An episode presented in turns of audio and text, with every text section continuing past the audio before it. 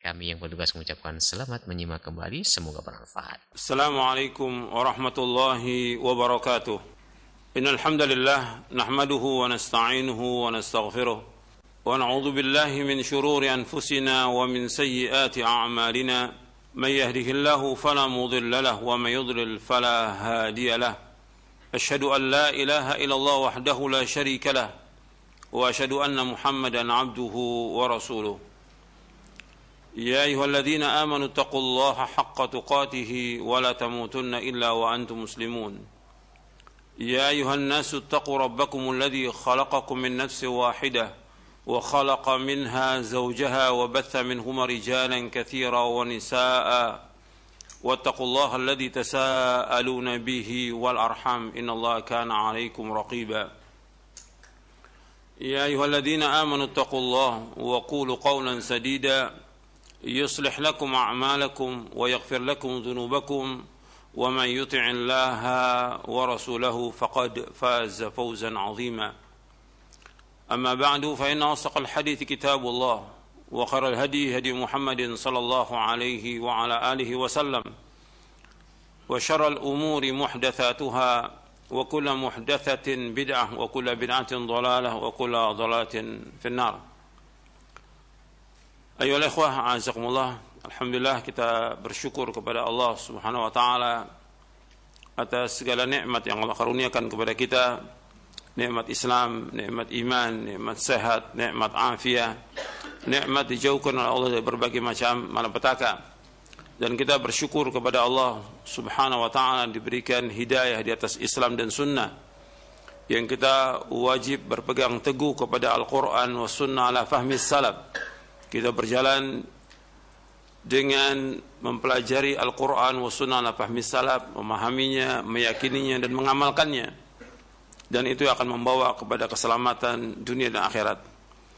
Ikhwan fiddin, azakumullah. Pada hari ini kita akan lanjutkan kajian kita dari syara akidah al-sunnah wal jamaah. Sekarang kita masuk kepada pembahasan tentang nawaqidul Islam. nawaqidul Islam, nawaqid artinya pembatal-pembatal keislaman. Poin yang ke-44. Pembatal-pembatal keislaman di dalam kitab-kitab fikih itu dibahas tentang ahkamul murtad, tentang hukum-hukum orang yang murtad. Itu dalam kitab fikih. Yang pertama membahas tentang masalah ini pembatal keislaman yaitu Syekh Muhammad bin Abdul Wahab dalam risalahnya tentang Nawaqidul Islam. Nawaqid artinya mubtilat, pembatal-pembatal. Nawaqidul Islam artinya pembatal keislaman. Beliau menyebutkan bahwa anna nawaqidul Islam asyra.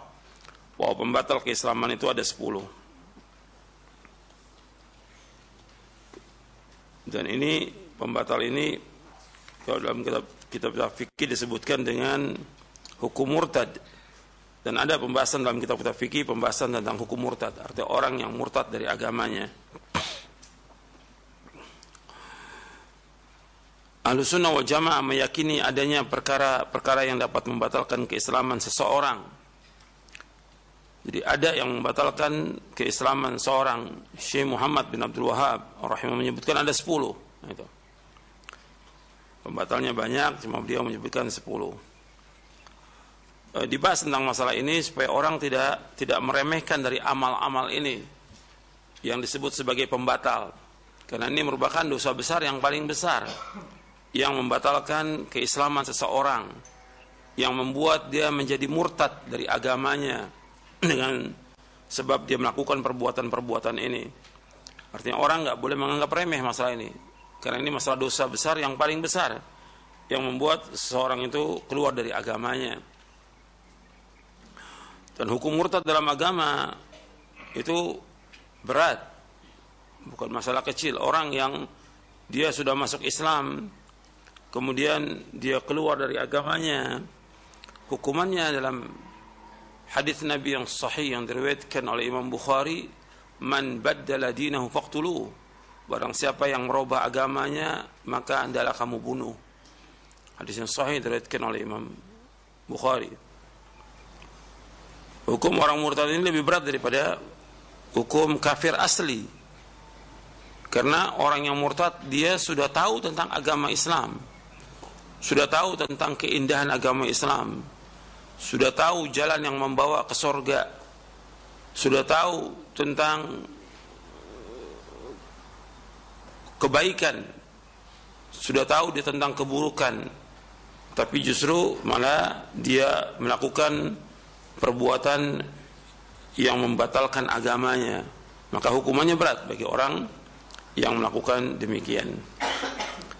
Kita bahas di sini sebagaimana dijelaskan oleh Syekh Muhammad bin Abdul Wahab rahimahullah bahwa pembatal itu ada sepuluh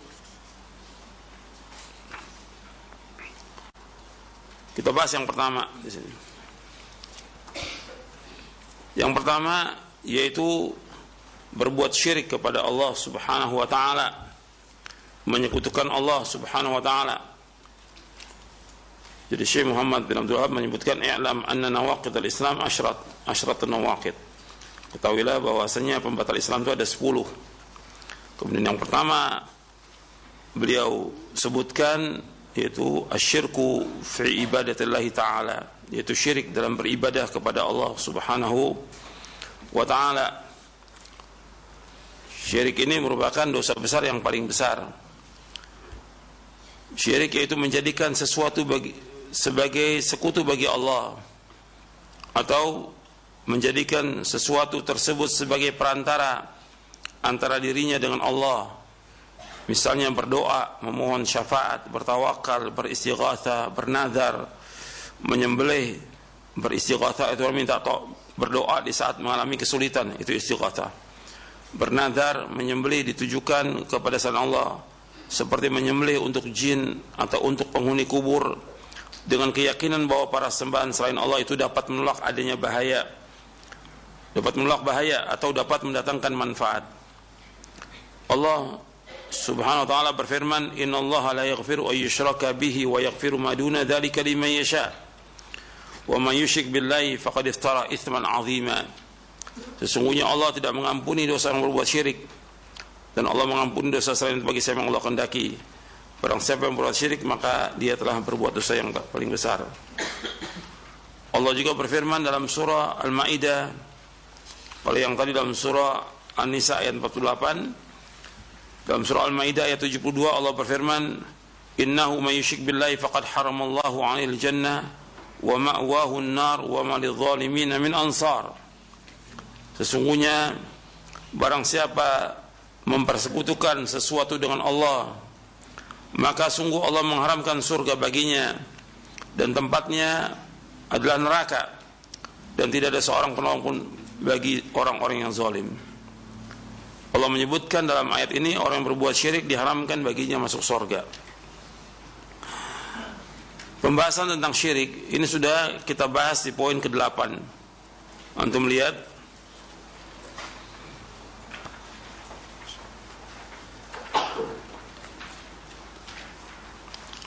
supaya lebih jelas pembahasan tentang masalah ini. Lihat. Tentang syirik dan macam-macamnya. Di poin yang ke-8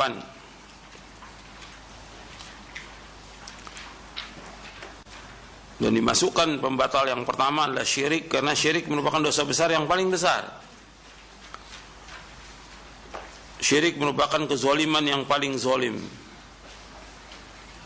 syirik merupakan buruk sangka kepada Allah subhanahu wa ta'ala Dan syirik ini masih banyak dilakukan di masyarakat. Masih jutaan orang melakukan kesyirikan. Syirik adalah menyamakan selain Allah dengan Allah SWT dalam rububiyah, uluhiyah, asma dan sifat. Syekhul Islam menyebutkan tentang syirik itu ada syirik dalam rububiyah, kemudian juga syirik dalam uluhiyah.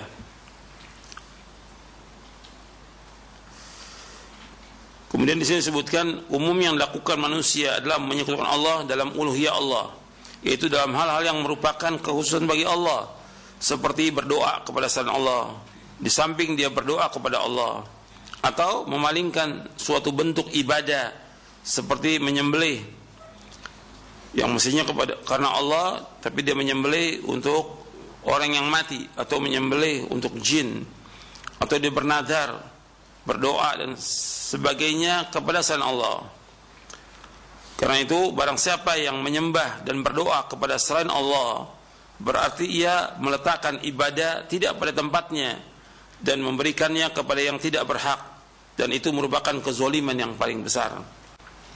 Maka Allah menyebutkan dalam surah Luqman inna syirka la zulmun azim. Sesungguhnya syirik merupakan kezaliman yang paling besar. Diriwayatkan dari sahabat Abu Bakrah radhiyallahu an. Ia berkata telah bersabda Rasulullah SAW ala unabbiukum bi akbaril kabair? Ala unabbiukum bi akbaril kabair? Ala unabbiukum bi akbaril kabair qalu bala ya Rasulullah. Qala al-isyraku billah wa uququl walidain وجلس وكان متكئا فقال ألا وقالوا الزور وشهادة الزور قال فما زال يكررها حتى قلنا ليته سكت Kata Nabi SAW, maukah aku beritahukan kepada kalian tentang dosa-dosa besar yang paling besar? Beliau mengulanginya tiga kali. Mereka, para sahabat menjawab, tentu saja ya Rasulullah. Beliau bersabda, yang pertama yaitu syirik kepada Allah. Dosa besar yang paling besar yang pertama syirik kepada Allah, menyekutukan Allah. Yang kedua durhaka kepada kedua orang tua. Ini dosa besar yang paling besar. Kemudian beliau ketika itu bersandar lalu beliau duduk dengan tegak, beliau bersabda, "Ingatlah yang ketiga berkata dusta, menjadi saksi palsu." Dan beliau terus mengulanginya hingga kami berharap beliau diam. Hadis ini sahih diriwayatkan Imam Bukhari, Muslim dan yang lainnya. Kemudian contoh-contoh perbuatan syirik yang masih dilakukan di masyarakat itu berdoa kepada orang yang sudah mati. Apakah dia itu kiai atau habib atau tuan guru atau wali atau yang lainnya datang ke pemakamannya kemudian minta baik itu kiai, baik itu wali atau nabi maupun yang lainnya. Ini perbuatan syirik. Berdoa atau memohon kepada selain Allah, berdoa minta satu hajat atau minta tolong kepada mereka dan istighatsah minta tolong satu kepada orang mati. Baik itu kepada nabi, wali, habib, kiai, jin maupun kuburan keramat atau minta rezeki, meminta kesembuhan penyakit dari mereka atau kepada pohon dan lainnya selain Allah adalah syirik akbar, syirik yang paling besar. Kemudian Syekh Muhammad bin Abdul Wahab rahimahullah mengatakan barang siapa yang memalingkan satu ibadah kepada selain Allah maka ia musyrik kafir. Ini hukuman secara umum. Artinya lafadznya umum, bukan ta'yin, umum. Allah berfirman dalam surah Al-Mu'minun di ayat 100 17 Allah berfirman wa man yad'u ma Allah ilahan akhar la burhana lahu bihi fa innama hisabuhu 'inda rabbi innahu la yuflihul kafirun.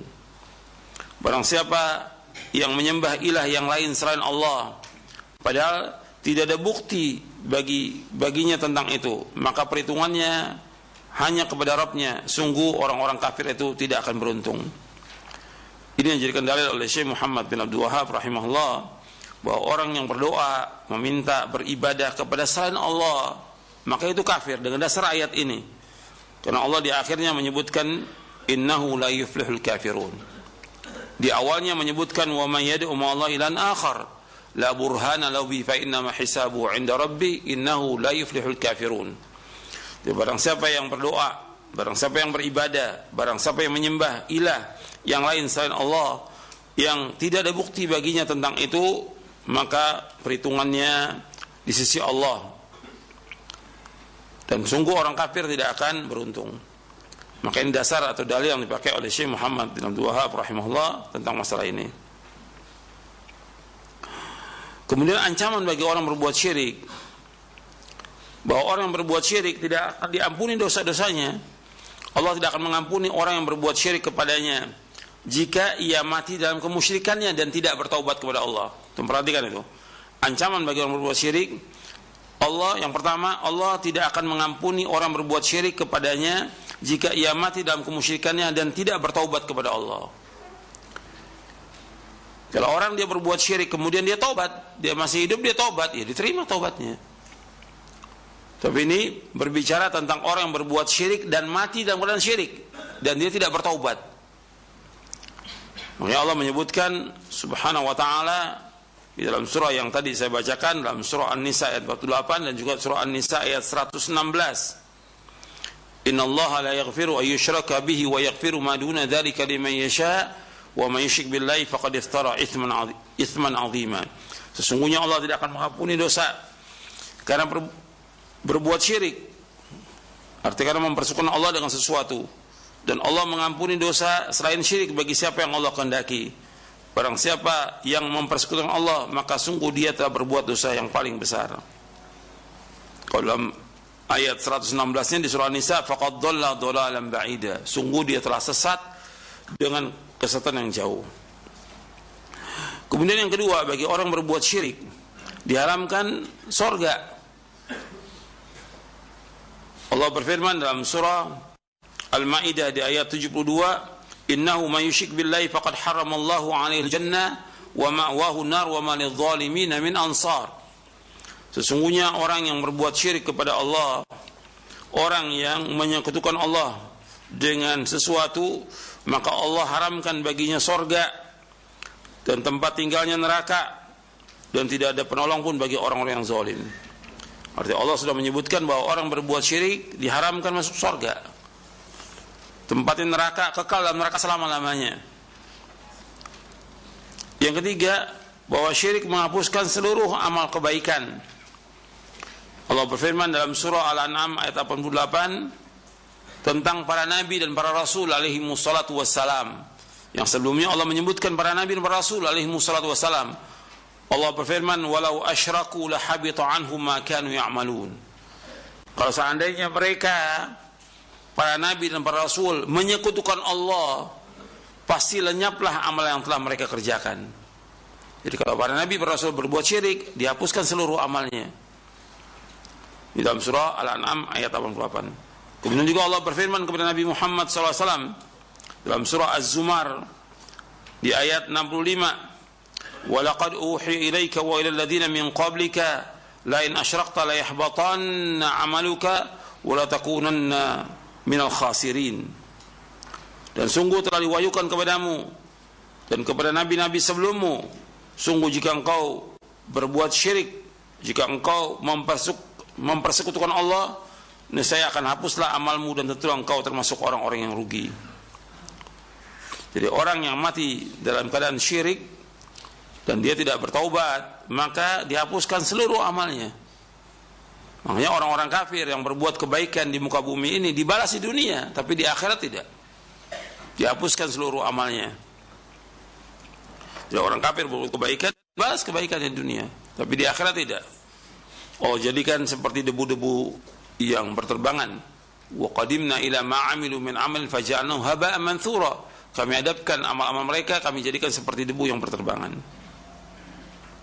kemudian yang keempat bahwa orang musyrik itu hal darah dan hartanya itu yang diperangi oleh Nabi Muhammad sallallahu alaihi wasallam ya orang-orang yang berbuat kesyirikan yang mereka menyekutukan Allah diajak mereka untuk masuk Islam didakwakan tapi ketika mereka diajak tidak mau, maka diperangi. Dengan dasar nas Al-Quran dan juga hadis Nabi SAW yang sahih. Allah berfirman dalam surah At-Taubah ayat 5, "Faqtulul musyrikin, faqtulul musyrikin haitsu wajadtumuhum wa khudhuhum wahsuruhum waq'udu lahum kulla marsad." Maka perangilah orang-orang musyrik di mana saja kamu kamu temui mereka Artinya perangilah orang musyrik di mana saja kamu mendapati mereka. Tangkaplah dan kepunglah mereka dan awasilah di tempat pengintaian. Dalam surah At-Taubah ayat 5.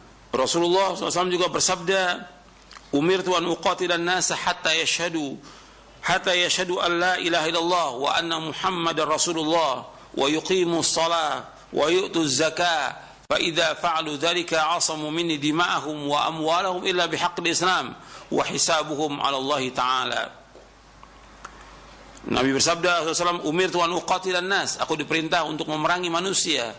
Hatta yashadu an la ilallah, sehingga mereka bersaksi bahwa saya tidak ilah yang berhak diberikan Allah. Wa anna Muhammad Rasulullah, dan bahwasanya Muhammad adalah utusan Allah. Wa yuqimu salat, dan mereka mendirikan salat. Wa yu'tu zakat, dan mereka mengeluarkan zakat. Fa idza fa'alu dzalika, apabila mereka mengerjakan demikian, asamu minni dimahum wa amwalahum, maka mereka terjaga Artinya apabila mereka melakukan hal tersebut, mereka mengucapkan dua kalimat syahadat, salat, mengeluarkan zakat, asamu minni dima'ahum wa amwalahum. Maka darah dan harta mereka aku lindungi illa bihaqqil Islam, kecuali dengan hak Islam wa hisabuhum 'ala Allah taala dan hisab mereka ada pada Allah Subhanahu wa taala. Hadis ini sahih diriwayatkan Imam Bukhari, Muslim dari sahabat Ibnu Umar Hadis ini yang dipegang oleh sahabat Abu Bakar As-Siddiq radhiyallahu an. Ketika ada sebagian orang yang mereka tidak membayar zakat yang biasa mereka bayar kepada Rasulullah sallallahu alaihi wasallam.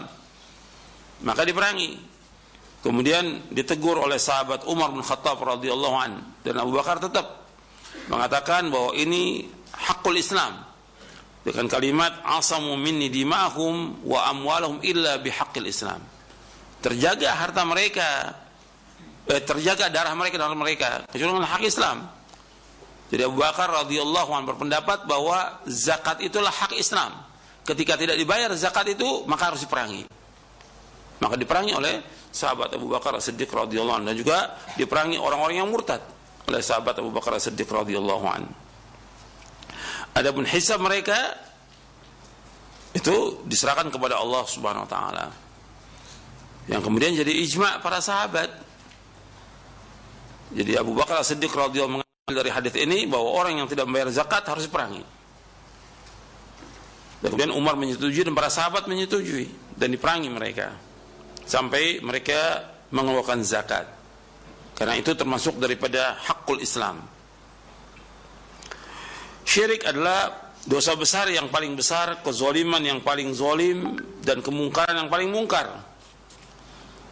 Dan syirik ini dibagi oleh para ulama menjadi dua. Ada syirkun akbar, ada syirkun asgar. Dan syirik akbar ini ada beberapa macam.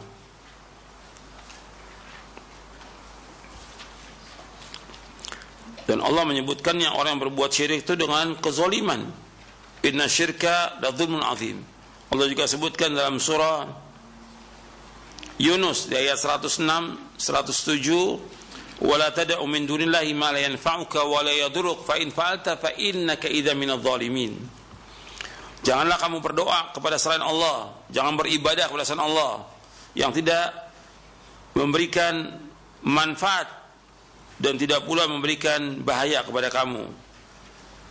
Kalau engkau lakukan demikian maka engkau termasuk orang-orang yang zalim, artinya orang-orang yang syirik. Kemudian ayat 107-nya Allah berfirman dalam surah Yunus ini, "Wa yamsaskallahu bidurrin fala kashifa lahu illa hu, wa yuridka bi khairin fala radda li fadlihi, yusibu bi man yasha'u min ibadi wa huwal ghafur rahim." Dan apabila Allah menimpakan satu bencana kepada kamu, maka tidak ada yang dapat menghilangkannya kecuali Allah. Dan jika Allah mengendaki kebaikan bagi kamu, maka tidak ada dapat menolak karunia-Nya. Allah memberikan kebaikan kepada siapa yang Allah kehendaki di antara hamba-hambanya dan Allah itu Maha Pengampun dan Maha Penyayang. Kemudian saya sebutkan beberapa macam syirik ada empat macam, kemudian juga syirkun askor. Yang kita semua wajib hati-hati. Jadi ketika Nabi menyebutkan tentang masalah syirik, kita wajib berhati-hati jangan sampai kita jatuh dalam perbuatan syirik. Dan perbuatan syirik ini kalau kita lihat sudah banyak dakwaan oleh kaum muslimin. Di Indonesia ini banyak jutaan orang berbuat syirik. Apakah dengan perbuatan syirik mereka otomatis mereka itu langsung dia murtad dari agama? Ini kembali kepada pembahasan kita berkaitan dengan kufur. Harus memenuhi syaratnya. Jadi nggak langsung orang itu dikafirkan dan harus mereka sampai kepada mereka hujjah. Dan itu disebutkan oleh para ulama tentang masalah ini. Jadi kita nggak bisa sembarangan. Kalau orang syirik dia datang ke kuburan nyembah maka dia kafir atau dia keluar dari agama. Kita jangan gampang-gampang mengkafirkan Pembahasan ini menjelaskan tentang besarnya dosa syirik yang kita wajib berhati-hati. Adapun kemudian dengan dia datang ke kuburan itu dia minta kemudian otomatis dia keluar dari agama ini perlu pembahasan. Karena para ulama menjelaskan tentang harus adanya hujjah. Seperti yang dijelaskan oleh Syekh Ibrahim bin Amir Ar-Ruhai dalam kitabnya At-Takfir wa Dawabituhu. Dalam kitabnya At-Takfir wadhabituhu beliau menyebutkan tentang harusnya ada pemahaman.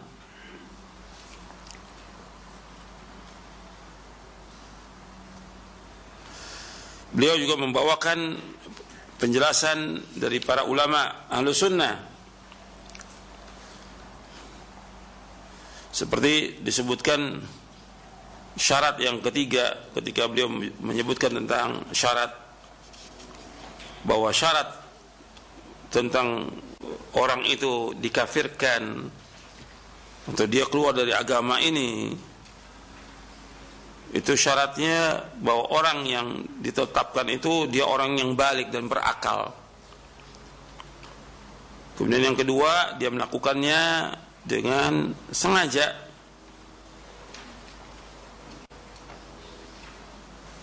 Yang ketiga bahwa sudah sampai hujah kepada dia. Jadi harus sampai hujah dulu kepada dia. Yang keempat, dia tidak melakukan takwil. Begitu disebutkan oleh Syekh Ibrahim Ar-Ruhaili. Kemudian dibawakanlah beberapa keterangan para ulama tentang masalah ini. Di antara disebutkan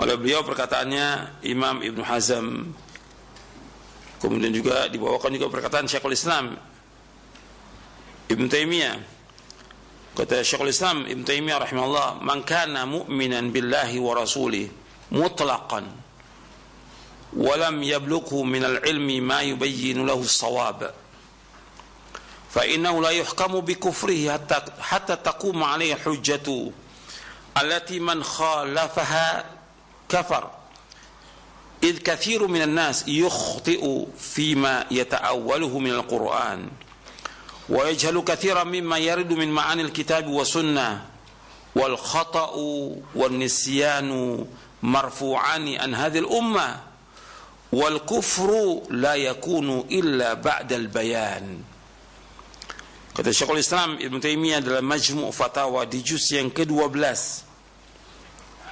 di halaman 523 524 Barang siapa yang beriman kepada Allah dan Rasulnya secara mutlak dan belum sampai kepadanya ilmu yang menjelaskan bagi dia tentang kebenaran. Maka dia tidak dihukumi kekafiran sampai tegak atasnya hujjah yang orang menyalahinya kufur. Karena kebanyakan dari manusia itu salah dari apa yang dia takwilkan dari Al-Quran. Dan dia bodoh. Artinya banyak sekali yang dia tidak tahu. Dari makna Alkitab was sunnah dari mana Quran dan sunnah sedangkan kesalahan dan lupa diangkat dari umat ini. Dan kufur tidaklah terjadi melainkan sesudah dijelaskan hujah itu. Jadi harus dengan hujah. Begitu juga Al-Imam Ibn Qayyim di dalam kitabnya Tariqul Hijratain. Imam Ibn Qayyim rahimahullah berkata dari kalau tadi perkataan Syekhul Islam Ibn Taimiyah rahimahullah dalam Majmu' Fatawa di juz ke-12 kemudian perkataan Ibn Qayyim rahimahullah beliau berkata innallaha subhanahu wa ta'ala la yu'adzibu ahadan illa ba'da qiyamil hujjati kama qala ta'ala wa ma kunna mu'adzibina hatta nab'atha rasula وقال تعالى رسلا مبشرين ومنذرين لئلا يكون للناس على الله حجة بعد الرسل. وهذا كثير في القرآن يخبر أنه إنما يعذب من جاءه الرسول, من جاءه الرسول وقامت عليه الحجة. وهو المذنب وهو المذنب الذي الذي يعترف بذنبه. Kata beliau kata Ibnu Qayyim rahimahullah sesungguhnya Allah taala tidak mengadab seorang pun. Melainkan sesudah tegaknya hujjah. Sebagaimana Allah berfirman dalam surah Al-Isra di ayat 15 wa ma kunna mu'adzibina hatta nab'atha rasula. Dan kami tidak akan mengadab melainkan sesudah kami mengutus seorang rasul. Allah juga berfirman dalam surah An-Nisa di ayat 165 rusulan mubasysyirin wa mundhirin li alla yakuna lin-nasi 'ala Allah hujjatun ba'da rasul rasul-rasul yang memberikan kabar gembira dan mengancam supaya tidak ada lagi alasan bagi manusia kepada Allah sesudah diutusnya para rasul. Dan ini banyak dalam Al-Quran.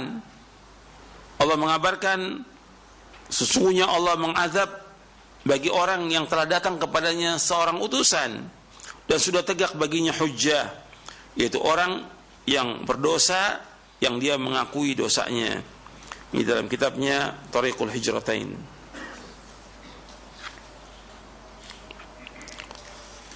Kemudian dibawakan oleh Syekh Ibrahim Ruhaili rahimahullah uh, hafizahullah kata Syekh Ibrahim Ruhaili hafizahullah taala beliau mengatakan bahwa innal adzab yastahiqu bisababain bahwa azab itu artinya Syekh Ibrahim membawakan perkataan dari Al-Imam Ibnu Qayyim bahwa siksa itu dilakukan dengan sebab dengan dua sebab. Yang pertama al-i'rad an hujjah wa adam iradatiha wal amal biha wa bimujibiha. Yang pertama dia berpaling dari hujjah. Artinya kufur kufur i'rad. Athani yang kedua artinya dia tidak berpaling dari dari dari hujjah dan tidak mau dia untuk menerimanya dan tidak mau mengamalkannya. Yang kedua al-inad laha ba'da qiyamiha. Artinya yang kedua itu dia mengingkarinya. Sesudah tegak baginya. Dan dia meninggalkan kewajibannya ini yang membuat dia diadab kemudian ada juga orang-orang yang dia berbuat dia tidak tahu dan belum tegak atasnya hujah tidak langsung dikafirkan. Seperti kita lihat bahwa secara umum uh, orang yang mengatakan Al-Qur'an itu makhluk seperti Jahmiyah dikatakan oleh para ulama kafir atau tidak? Kafir atau tidak? Kafir. Para ulama mengatakan al-Jahmiyah itu kufar. Jahmiyah itu kafir. Tapi orang tertentu nggak dikafirkan. Gitu. Ya, secara umum dikafirkan mereka. Makanya Imam Ahmad bin Hambal rahimahullah tidak mengkafirkan penguasa yang memaksakan Al-Quran itu makhluk. Beliau tidak mengkafirkan. Termasuk juga beberapa tokohnya Imam Ahmad tidak mengkafirkan. Arti kehati-hatian seperti ini bagus. Karena mungkin dia takwil gitu. Salah memahaminya. Bahkan Syekh Muhammad bin Abdul Wahab rahimahullah di dalam fatwa wa masail Syekh Muhammad bin Abdul Wahab beliau mengatakan begini jadi orang yang yang menyembah kubur beribadah kepada kubur nggak langsung dikafirkan. Gitu. sampai tegaknya kepada dia apa? Hujah Syekh Muhammad bin Abdul Wahab rahimahullah dalam kitabnya Fatawa wa Masail Syekh Muhammad bin Wahab ini saya bawakan dari bukunya Syekh Ibrahim Ar-Ruhaili At-Takfir wa Dawabituhu. Dikatakan oleh Syekh Muhammad bin Wahab wa idza kunna لا نكفر من عبد الصنم الذي على قبة عبد القادر والصنم الذي على قبر أحمد البدوي وأمثالهما. لأجل جهلهم وعدم من ينبههم فكيف نكفر من لم يشرك بالله إذا لم يهاجر إلينا؟ ولم يكفر ويقاتل. سبحانك هذا بهتان عظيم. Kata Syekh Muhammad bin Abdul Wahab rahimahullah dalam fatwa wa masail Syekh Muhammad bin Abdul Wahab apabila kami tidak mengkafirkan orang yang beribadah kepada berhala yang berada yang beribadah di atas kubahnya Abdul Qadir Jailani jadi kuburannya Syekh Abdul Qadir Jailani di Irak itu itu dibangun, dibangun kubah. Dan orang datang ke sana dan menyembah di sana. Kata Syekh, saya enggak mengkafirkan mereka. Dan juga berhala yang ada di atas kuburannya Ahmad Al-Badawi yang ada di Mesir. Dan yang seperti keduanya, karena kebodohan mereka, karena kebodohan orang-orang yang datang ke tempat itu. Dan tidak ada yang mengingatkan mereka. Bagaimana kami akan mengkafirkan orang yang tidak menyekutukan Allah dan tidak berhijrah kepada kami. Dan kami tidak mengkafirkan dan tidak memerangi. Bahwa ini perkataan yang menuduh kami demikian perkataan dusta, duhtanun azim, kedustaan yang besar. Maha suci Allah ini kedustaan yang besar. Jadi ini uh, penjelasan dari para ulama. Ada lagi juga penjelasan dari Ibnu Hazm dan yang lainnya tentang masalah ini. Jadi tetap harus ada uh, hujjah, iqamatul hujjah. Jadi nggak langsung orang itu ketika berbuat kesyirikan langsung dikafirkan. Tugas kita bagaimana mengajak orang kepada Islam, bukan mengeluarkan orang dari Islam. Itu yang harus antum ingat. Itu nggak akan selesai sampai kapan juga nggak akan selesai. Artinya nanti kalau orang itu sibuk dengan meng mengatakan orang berbuat syirik itu kafir, tiap hari itu kerjaannya seperti itu. Karena yang berbuat syirik bukan satu jutaan yang berbuat kesyirikan ini. Kewajiban kita mendakwakan agar mereka kembali kepada Islam, agar mereka berpegang teguh kepada Al-Quran, Sunnah dan memahaminya dengan pemahaman yang benar dan melaksanakannya. Dan mereka mentauhidkan Allah, menjauhkan syirik. Itu tugas kita. Makanya para ulama juga nggak gampang-gampang dalam masalah mengkafirkan ini. Karena harus kembalinya kepada apa? Kembalinya kepada dalil seperti yang sudah sudah kita bahas. Seperti perkataan Imam Syafi'i yang pernah saya bawakan kepada antum yang dinukil yang dibawakan oleh Syekhul Islam Ibn Taimiyah dalam kitabnya Minhajus Sunnah di juz yang kelima yang ditahqiq oleh Dr. Rashad Salim. Kata Imam Syafi'i rahimahullah la an atakallama fi ilmin yuqalu fi, yuqalu li fihi akhta'ta ahabbu ilayya min atakal min an atakallama fi ilmin yuqalu li fihi kafarta. Kata Imam Syafi'i rahimahullah sungguh aku berkata pada satu ilmu yang dikatakan aku padanya engkau salah. Akhta'ta.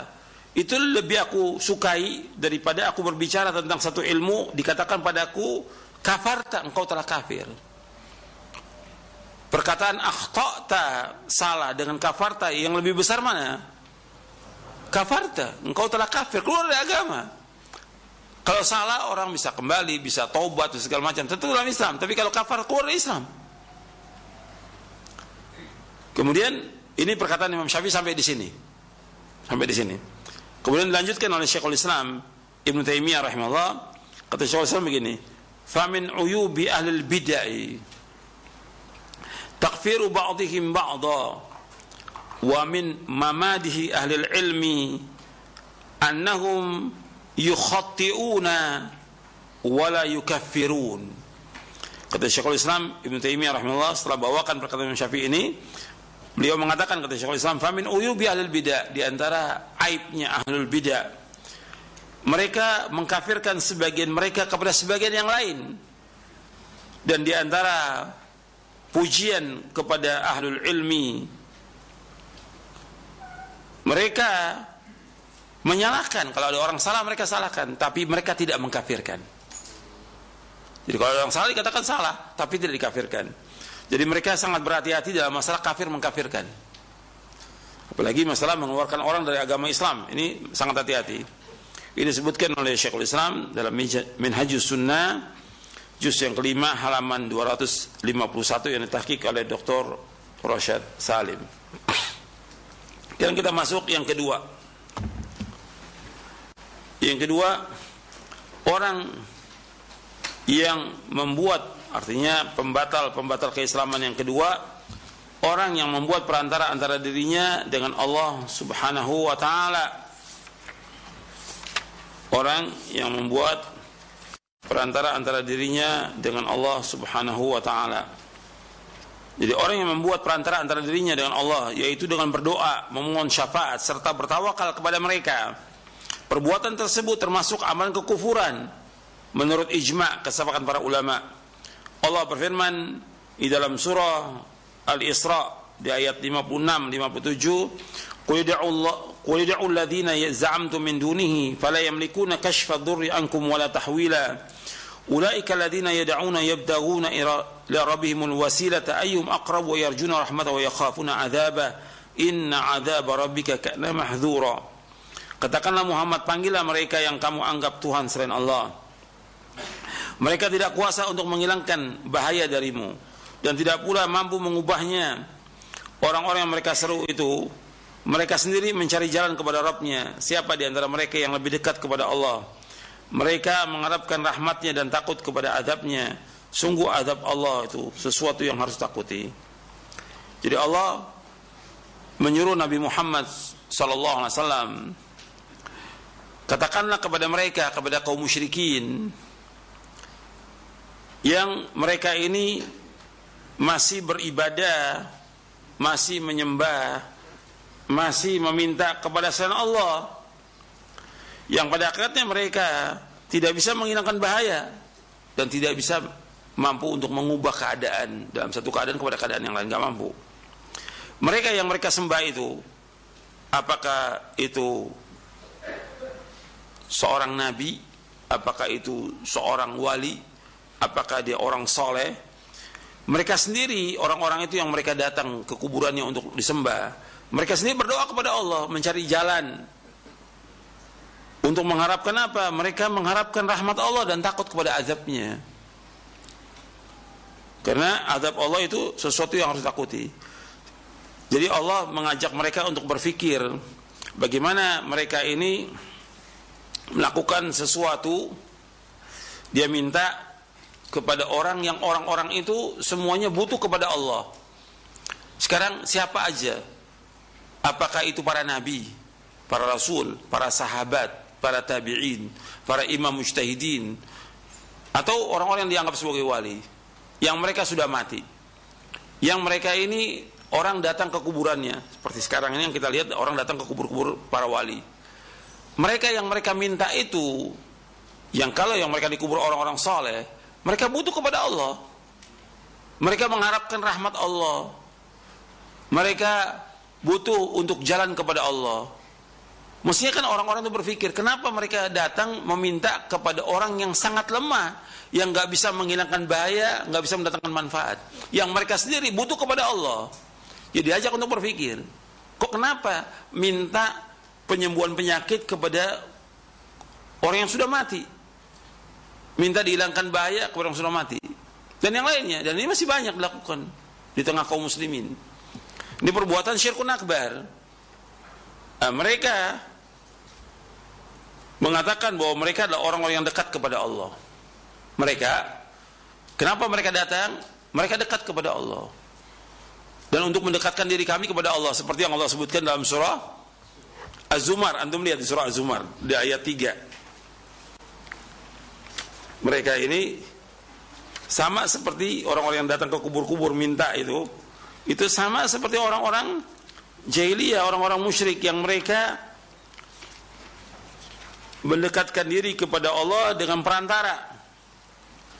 Di surah Az-Zumar surah 39 di ayat 3. Ala lillahi dinul khalis walladzina takhadu min dunihi awliya ma na'buduhum illa liyuqarribuna ila Allahi zulfa.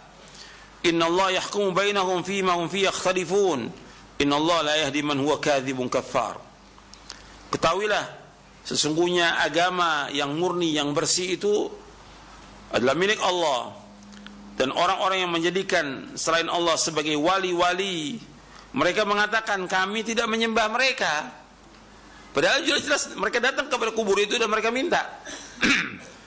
Kata mereka kami nggak menyembah mereka melainkan untuk mendekatkan diri kami kepada Allah dengan sedekat-dekatnya. Sesungguhnya Allah menghukumi di antara mereka dari apa yang mereka perselisihkan padanya Sungguhnya Allah tidak menunjuki orang-orang yang dusta dan kufur. Artinya orang-orang yang jahiliyah ketika ditanya kenapa engkau menyembah patung, menyembah kubur, kata mereka kami nggak menyembah mereka, melainkan untuk mendekatkan diri kami kepada kepada Allah. Sama seperti kita menegur orang-orang yang menyembah kuburannya para wali atau wali songo atau yang lainnya. Kami nggak menyembah mereka, tapi mereka sebagai perantara untuk mendekatkan diri kami kepada kepada Allah. Hakikatnya mereka menyembah orang itu.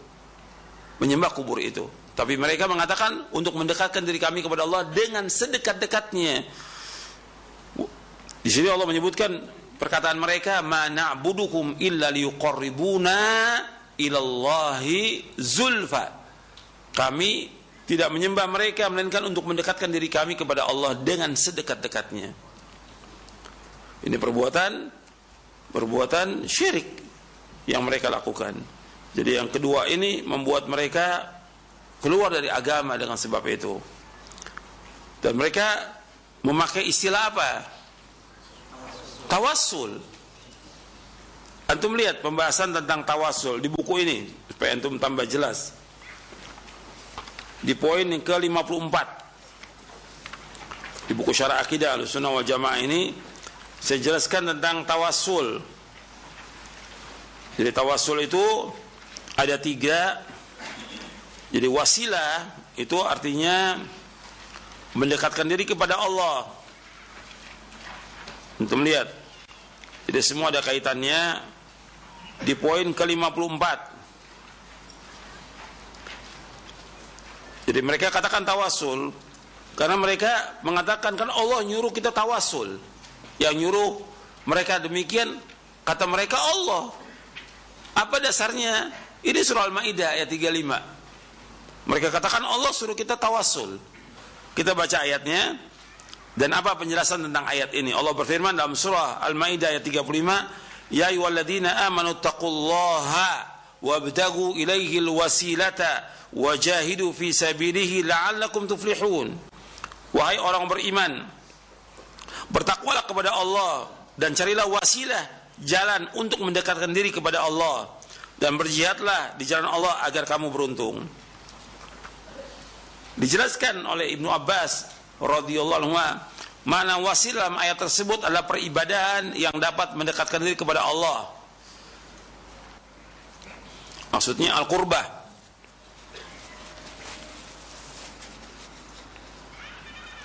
Begitu juga diriwayatkan oleh Imam Mujahid, Abu Wa'il, Al-Hasan, Abdullah bin Kathir, Asud, kemudian Asuddi, Ibnu Zaid dan yang lainnya. Qatada berkata tentang mana ayat tersebut, makna di sini wabtaku ilaihil wasilah.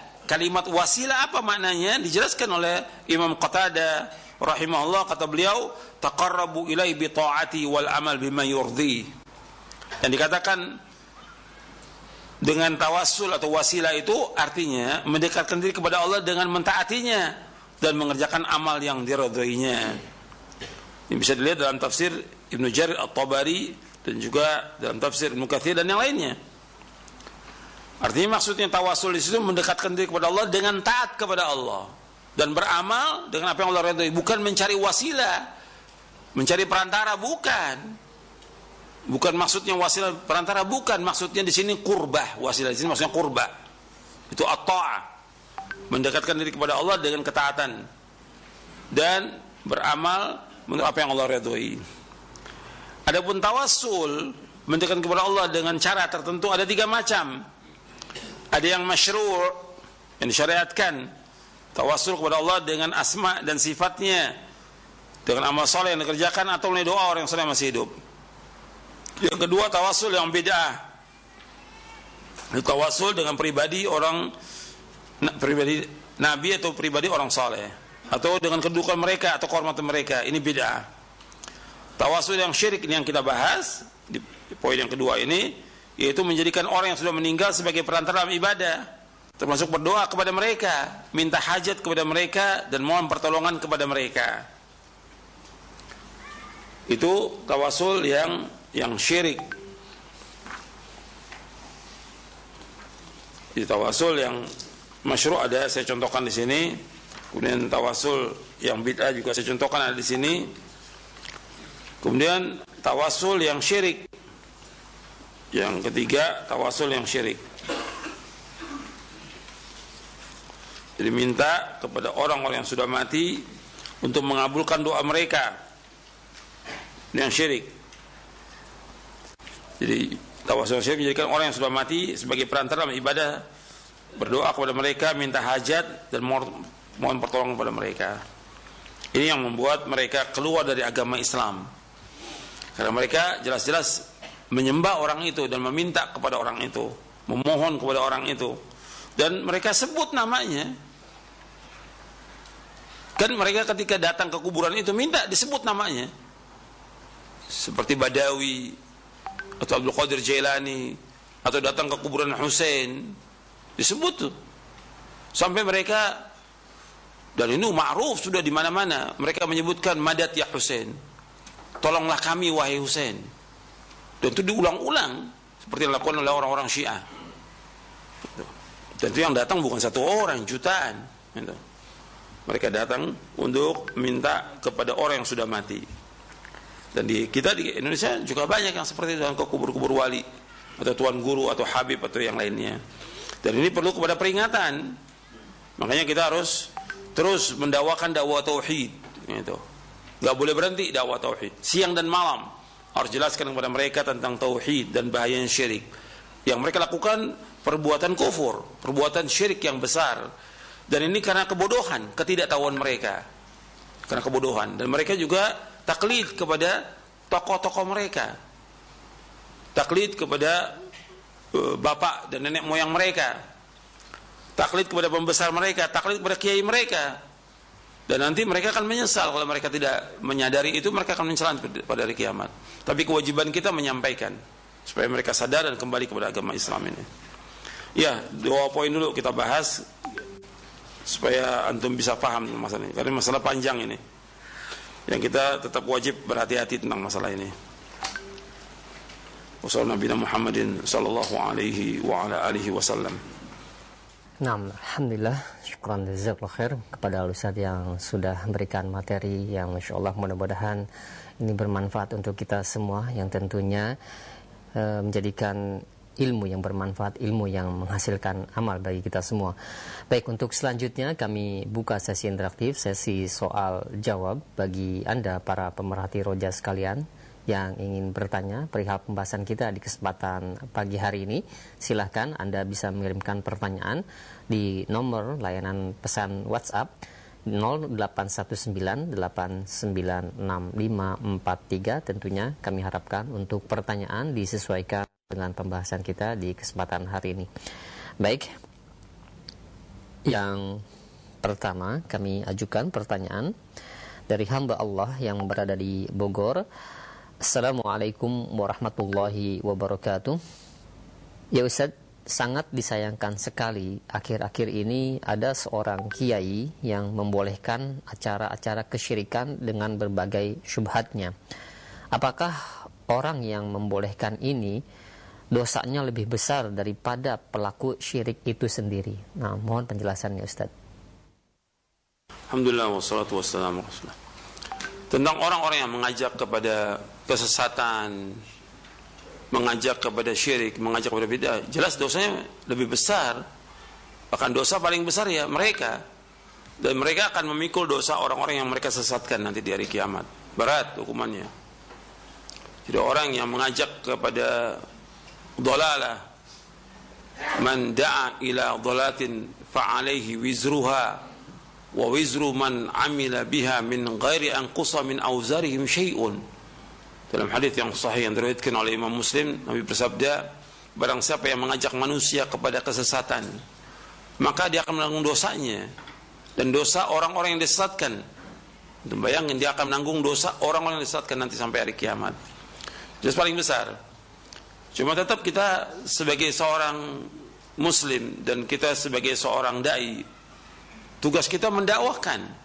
Maka dakwah itu harus terus. Kalau seandainya semua para dai, para ustadz ini sibuk dengan dakwah tauhid, akan berkurang ini kesyirikan. Tapi kan dakwah yang ada cuma ceramah-ceramah umum.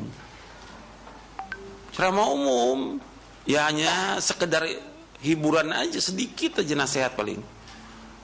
Tapi kalau dakwah tauhid terus siang dan malam dijelaskan tentang tauhid, tentang bahaya syirik, itu insya Allah akan berkurang. Dan tentang adanya tokoh-tokoh seperti ini tetap akan ada. Jadi antum nggak usah uh, apa marah dan segala macam. Kita marah boleh karena Allah. Tapi antum perhatikan bahwa ini Nabi sudah sebutkan dalam hadis yang sahih tentang akan adanya tokoh-tokoh yang menyesatkan pasti akan ada. Dan Nabi paling khawatir inna akhwafa ma akhafu ala ummati ala immatal mudillin. Dalam hadis yang sahih yang diriwayatkan oleh Abu Dawud, Tirmidzi dan yang lainnya dari sahabat Thauban radhiyallahu an. Sesungguhnya yang paling aku takuti umatku yaitu imam-imam yang menyesatkan, tokoh-tokoh yang menyesatkan. Siapa mereka? Yaitu tokoh-tokoh yang membawa manusia kepada kesyirikan dan bid'ah. Itu yang ditakutkan oleh Rasulullah SAW dan itu sudah ada. Sejak zamannya Imam Ahmad bin Hambal sudah ada. Bahkan sebelum itu sudah ada. Tokoh-tokoh yang menyesatkan. Dan akan terus. Nggak akan berhenti. Tokoh-tokoh yang menyesatkan ini. Maka dilawannya dengan apa? Dilawan dengan ilmu. Gitu. dilawan dengan ilmu. Dan yang berbicara orang yang berilmu. Nggak boleh orang awam. Sekarang yang komentar orang awam. Orang awam bisa apa? Di sini nggak ngerti agama Gitu. Dan itu menambah keruh masalah nantinya. Tambah muskilah. Artinya yang berbicara orang berilmu, menjelaskan tentang tauhid, bahwa apa yang mereka lakukan, yang mereka ajak orang kepada kesyirikan beda, ini kesesatan. Kita harus jelaskan kesesatan, gitu.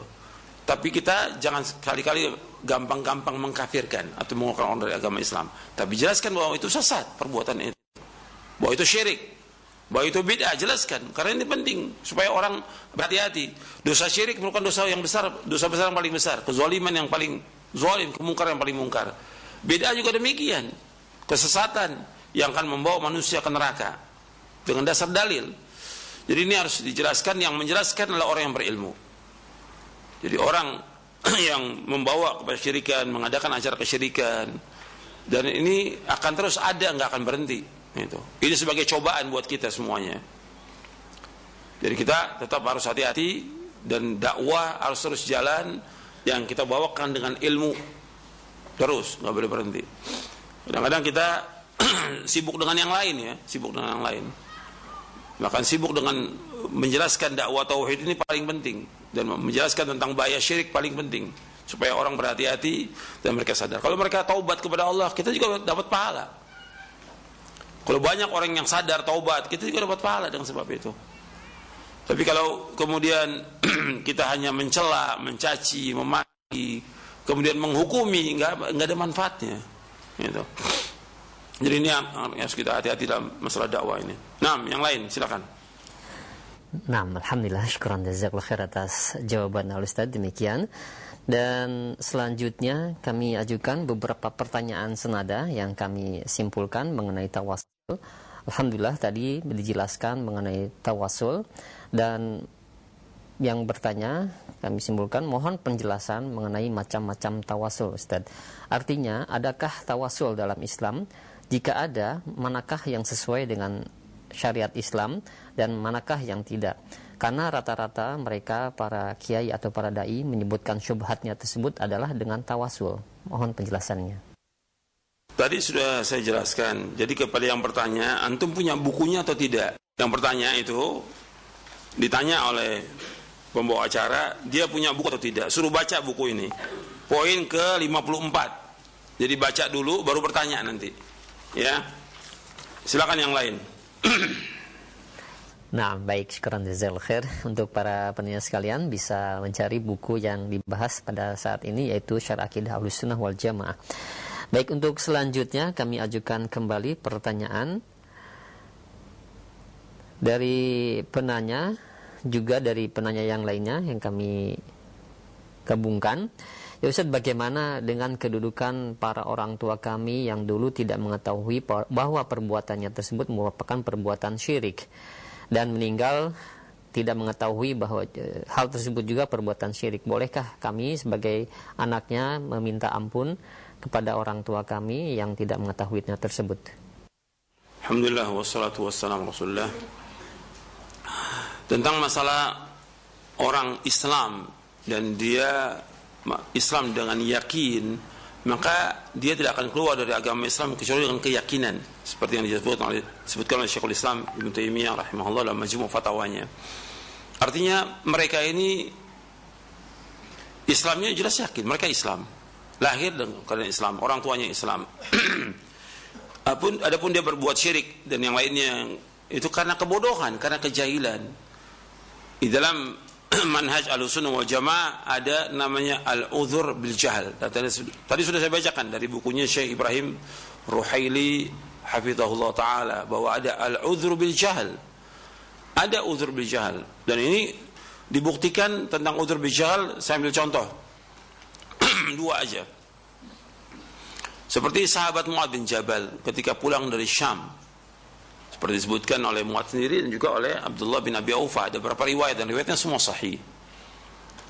Itu dia sujud. Karena melihat orang-orang Nasrani sujud kepada pendeta dia sujud kepada Nabi. Sujud kepada orang boleh atau tidak dalam Islam? Tidak boleh. Karena anggota sujud milik siapa? Milik Allah. Wa annal masajid wa annal masajid lillahi fala tad'u ma'allahi ahada Masjid itu milik Allah, masjid milik Allah. Yang kedua, anggota sujud milik Allah. Enggak boleh kita berdoa atau memalingkan kepada selain Allah. Ketika muat sujud, Nabi larang, enggak boleh sujud. Kemudian Nabi bersabda sallallahu alaihi wasallam, "Lau amartu ahadan ayasjuda li ahadin la amartu al-mar'ata an tasjuda li zawjiha." Kalau seandainya boleh seorang itu sujud kepada orang lain, aku akan suruh wanita itu sujud kepada suaminya. Karena besarnya hak seorang suami yang wajib seorang istri menghormati dan memuliakan suaminya. Gak boleh. Sujud kepada sana Allah perbuatan kufur atau tidak? Kufur. Memalingkan ibadah kepada sana Allah, tapi Nabi nggak mengkafirkan. Nabi uzur. Yang kedua, ketika perang Hunain, ketika para sahabat setelah Fatuh Mekah itu banyak yang masuk Islam, ketika mereka melewati Datu Anwat, pohon yang biasa orang-orang musyrikin menggantungkan pedangnya untuk mencari barokah supaya sakti pedang itu. Maka ketika mereka lewat mengatakan ij'al lana dzata anwatin kama lahum dzatu anwat. Buatkan untuk kami dzatu anwat bagaimana mereka punya dzatu anwat. Nabi marah dengan perbuatan mereka seperti ini. Tapi Nabi enggak mengkafirkan.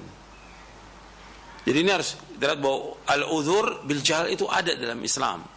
Sekarang orang-orang tua kita yang mereka mati dalam keadaan belum sampai hujah, belum ada yang mengingatkan tentang perbuatan mereka.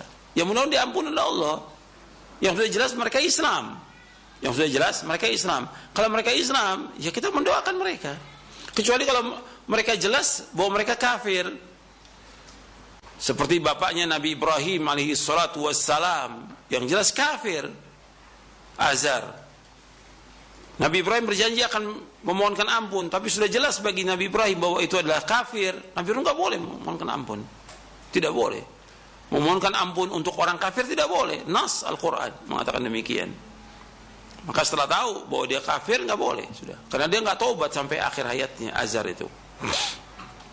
Nah begitu juga kita, orang tua kita jelas dia Islam, maka kita mohonkan ampun untuk keduanya dan terus mohonkan ampun agar Allah mengampuni karena kebodohan mereka, kejahilan mereka. Adapun kalau udah tahu si anak ini jelas dia sebagai mualaf, bapaknya kafir, ya gak boleh mintakan ampun untuk orang tuanya yang kafir. Sudah jelas kafir. Jadi itu harus dibedakan antara orang itu kafir dengan orang yang memang dia Islam, tapi karena kebodohan dia pernah berbuat sesuatu kesyirikan atau yang lain yang kita nggak tahu. dan juga nggak tahu dia taubat atau tidak wallahu alam tapi kita tetap karena dia muslim kita mendoakan agar mereka diampuni dosanya oleh Allah subhanahu wa taala wallahu alam Nah, baik syukuran jazakallahu khair atas jawaban dan penjelasan Al Ustaz demikian dan selanjutnya kami ajukan kembali ada pertanyaan. Ya Ustaz, pada sholat Jumat kemarin di masjid kami khotib menyampaikan mengenai tauhid. Namun tauhid yang disampaikan tidak hanya meliputi rububiyah, uluhiyah dan asma wa sifat yang selama ini saya pahami. Akan tetapi khotib juga menambahkan adanya tauhid mulkiyah. Apakah tambahan tauhid mulkiyah ini merupakan penyimpangan yang bisa berakibat kesyirikan? Mohon penjelasannya apa tauhid mulkiyah tersebut? Mohon. Alhamdulillah Tentang masalah tauhid mulkiyah yang pertama kali membawakan tentang masalah ini adalah orang-orang hizbiyin atau harakiyin yang mereka tujuan mereka artinya wajib kita menegakkan kekuasaan Arti tauhid dalam hakimiyah kekuasaan yang berhukum itu Allah. Tujuan mereka adalah mengkafirkan penguasa-penguasa yang ada. Yang itu nanti kita akan bahas dalam pembatal-pembatal keislaman selanjutnya nanti. Bagaimana menurut ahlu sunnah tentang masalah ini. Jadi mereka bawakan tentang itu tujuan mereka bagaimana merebut kekuasaan yang ada, mengkafirkan penguasa, memberontak pada penguasa, itu tujuannya dari pembahasan tentang tauhid mulkiyah bahwa tauhid mulkiyah sebenarnya dalam pembagian tauhid hanya tiga rububiyah, uluhiyah, asma wa sifat. Adapun mulkiyah sudah masuk kepada tauhid uluhiyah. Tetap orang yang mentauhidkan Allah SWT menjauhkan syirik, dia wajib melaksanakan hukum. Hukum yang pertama yang wajib dilaksanakan adalah apa? Tauhid, menjauhkan syirik. Makanya Allah menyebutkan di dalam surah Yusuf di ayat 40 inil hukmu illa lillah amara alla ta'budu illa iya inil hukmu illa lillah sesungguhnya hukum itu milik Allah. Allah merintahkan tidak boleh kalian beribadah melainkan hanya kepada Allah. Jadi hukum itu milik Allah nggak boleh kalian beribadah melainkan hanya kepada Allah. Berarti wajib apa Untuk Allah. Ketika orang berbicara tentang hukum pelaksanaan hukum Islam maka hukum yang pertama yang wajib dilaksanakan apa? Tauhid. Menjauhkan segala macam perbuatan syirik. Karena semua hukum yang ada nggak ada manfaatnya tanpa ditegakkannya tauhid dia tegakkan hukum potong tangan hukum merejam hukum derak hukum segala macam tapi tauhidnya tegakkan nggak ada manfaatnya semuanya karena pondasi yang paling penting adalah tauhid kepada Allah ini Allah menyebutkan inil hukmu illa lillah amara alla ta'budu illa iya Hukum itu milik Allah. Tidak boleh kami beribadah melainkan hanya kepada Allah. Jadi wajib mentauhidkan Allah. Yang mereka inginkan artinya dari tauhid mulkiyah atau tauhid hakimiyah menegakkan kekuasaan. Soal kekuasaan adalah wasilah, bukan gaya. Perhatikan. Kalau memang kita diberikan kekuasaan oleh Allah, alhamdulillah fabihi wa ni'mah. Kalau tidak, tetap kewajiban kita bagaimana kita menegakkan ibadah kepada Allah dengan mentauhidkannya menjauhkan syirik. Itu tujuan. Kalau ini wasilah kalau ada, tapi mereka enggak. Justru mereka itu menegakkan kekuasaan, memegang kekuasaan, berlomba-lomba untuk mencapai kekuasaan. Itu tujuan bagi mereka. Makanya mereka berusaha bagaimana supaya tujuan mereka berhasil. Dan mereka berusaha bagaimana supaya bisa berjalan menuju ke sana. Bagaimana jalan menuju ke sana? Bikin kelompok, bikin kumpulan, bikin organisasi. Yang terakhir bikin apa? Partai. Supaya apa? Supaya bisa mencapai kekuasaan. Seperti itu. Kalau Islam enggak. Tujuan kita bagaimana orang ini mentauhidkan Allah menjauhkan syirik. Itu dakwah siang malam dakwanya para anbiya wa rusul alaihi salatu wassalam. Gak akan ketemu tuh antara dakwah tauhid, dakwah ilmu dengan politik gak akan ketemu karena politik yang ada syariat atau bukan syar'i? Bukan syar'i. Kalau bukan syar'i, boleh nggak kita masuk? Nggak boleh kita. Bukan syar'i. Kok masuk? Saya tanya politik yang ada sekarang yang bukan syar'i ini masuk masalah dunia atau bukan? Dunia. masuk perjudian di situ, masuk kekuasaan, masuk ingin dapat harta yang banyak, segala macam kedudukan ini semua keduniaan. Nggak akan ketemu itu. Dengan dakwah salat nggak akan ketemu itu. Nggak ketemu. Jadi tentang tauhid hakimiyah ini bukan baru sekarang, sudah lama orang sebutkan demikian. Dan di abad 20 yang pertama kali ya dari ikhwan muslimin. Yaitu dari mulai dari buku-bukunya Sayyid Qutub dan yang lainnya. Kemudian diikuti oleh Hizbut Tahrir juga sama seperti juga untuk mendirikan khilafah dan segala kekuasaan hakimiyah. Kedawa salat tidak tegakkan juga tauhid, rububiyah, uluhiyah. Rububiyah jelas semua orang tahu atau kaum musyrikin tahu rububiyah. Tapi uluhiyah bagaimana menegakkan uluhiyah? Yang kita bahas tadi tentang bagaimana menegakkan uluhiyah. Bagaimana manusia ini beribadah hanya kepada Allah saja karena Allah menciptakan mereka untuk itu. Wa ma khalaqtul jinna wal insa illa liya'budun. Tidak aku ciptakan jin dan manusia untuk beribadah kepadaku. Beribadah kepada Allah Artinya mentauhidkan Allah menjauhkan syirik. Itu yang harus terus kita dakwakan dan itulah dakwanya para anbiya wa rasul alaihi wassalatu wassalam. Enggak ada para nabi itu bagaimana dakwanya melengsarkan Namrud enggak ada. Bagaimana melengsarkan Firaun enggak ada. Enggak ada melengsarkan tokoh-tokoh Abu Lahab, Abu Jahal enggak ada nabi. Tapi bagaimana mereka ini memahami tentang agama, mentauhidkan Allah, menjauhkan syirik. Itu dakwah, itu dakwah tauhid. Bukan kekuasaan. Tapi agar mereka masuk dalam agama Islam ini, mereka mentauhidkan Allah, menjauhkan syirik dan mereka berjalan di atas itu. Dan itulah jalan keselamatan dunia dan akhirat. Saya pikir cukup sampai di sini kajian kita, mudah-mudahan bermanfaat. Wassalamualaikum Muhammadin sallallahu alaihi wasallam asyhadu an la ilaha illa anta astaghfiruka wa atubu ilaik. Wassalamualaikum warahmatullahi wabarakatuh.